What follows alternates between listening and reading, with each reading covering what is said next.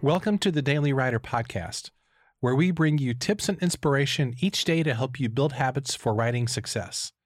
For more resources, including your free Daily Writer Starter Kit, visit dailywriterlife.com. If you've ever found yourself fresh out of ideas, you can quickly get more by using an exercise called idea mating. So let's say you're writing an article on how to be a better parent. First, Make a column with 10 qualities or traits of your ideal reader. In this case, it's parents. You might list 10 types of parents, including men, women, single, young, traveling, working, stay at home, and so forth. So that's the first column. Then in the second column, make a different list of random words. It might be verbs, song titles, emotions, holidays, or a million other possibilities. So the two lists should not be related. So in this case, the first list is 10 types of parents. The second list is just random words. Now let's say that for the list of random words, you choose a list of holidays. You could list words like New Year's Eve, Easter, the 4th of July, Thanksgiving, Christmas, Arbor Day, and whatever else you want to throw in there. And then what you do is you randomly mate or match a word from each column. For example, put a single mother with Christmas?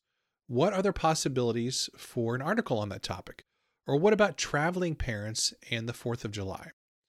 So you get where I'm going with this. You have two columns of different words, you're matching random words, and you're coming up with some interesting possibilities that way. Now, the cool thing is that you can multiply your ideas even more by adding a third column of unrelated words or by breaking down your overall topic into three lists of people, places, and things related to an overall topic. There's a lot of different ways to do this.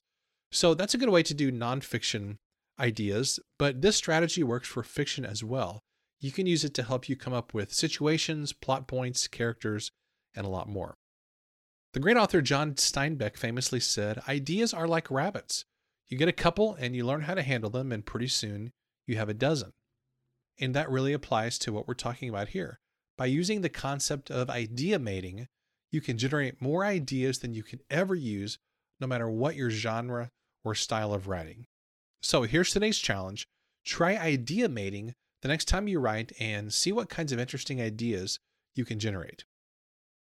A big thanks to today's sponsor, the new book Monetize Your Book with a Course, your guide to quickly creating a profitable and impactful course from your book. In this new book, my good friend Lucas Marino teaches you how to determine your ideal student, develop your curriculum, implement a learning management system, market the course, find your students, and much more, even if you've never taught a course before. So, if you're ready to create a course that helps you build an additional stream of income, and if you're ready to engage your students at a deeper level, visit dailywriterlife.com/monetize to grab this incredible resource. As always, thanks for listening, and I'll see you next time.